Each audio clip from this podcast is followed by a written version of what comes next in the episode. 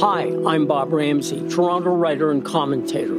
Twice a week, I offer my take on the world, from craven politics and unchecked ambition to secret sauces, bitter loss, and fist pumping redemption. They're stories to live by quirky, high style, tear jerking, funny ha ha, sometimes funny peculiar. My tales don't walk down the sidewalk and browse in the windows, they sneak into alleyways and come out onto different worlds.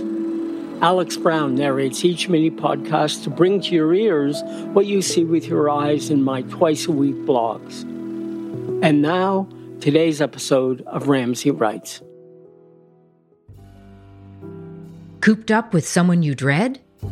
Written by Bob Ramsay. Abuse is awful at the best of times, and these are the worst of times. Whether that abuse is verbal, emotional, physical, or sexual, it's hard to flee when you're ordered to stay at home or get sick and possibly die.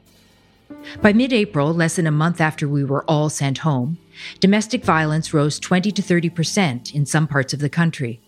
Lord knows what it is now at the end of June. Gillian Freeman, the executive director of the nonprofit Victim Services of York Region, told the media Anecdotally, it looks as though it tripled overnight. Some days her organization gets 30 to 60 referrals compared to a dozen before the pandemic.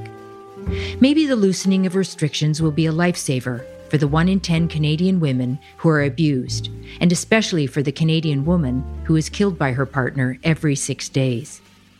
But maybe we can stop this carnage via some new thinking, as well as expanding women's shelters and securing the funds to keep their lights on.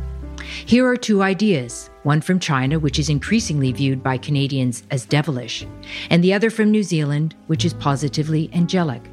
When it comes to abuse, neither of these labels really stick. On July 1st, the city of Yiwu in eastern China will open a searchable database so its residents can check if their future spouse is an abuser before they get married. The reason, of course, is the pandemic and the before marriage part is critical in a traditional society like China's. There are lots of issues here surveillance, leaks, police indifference, but it's a start that we might consider ourselves. The second idea comes from a land you wouldn't think would have one of the highest rates of domestic abuse in the developed world. But New Zealand is and does. Police there respond to family violence every four minutes.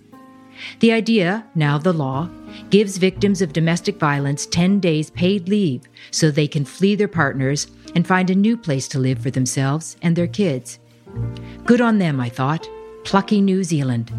We all know that the decision to leave an abuser is fraught with all kinds of reasons that scream, don't leave.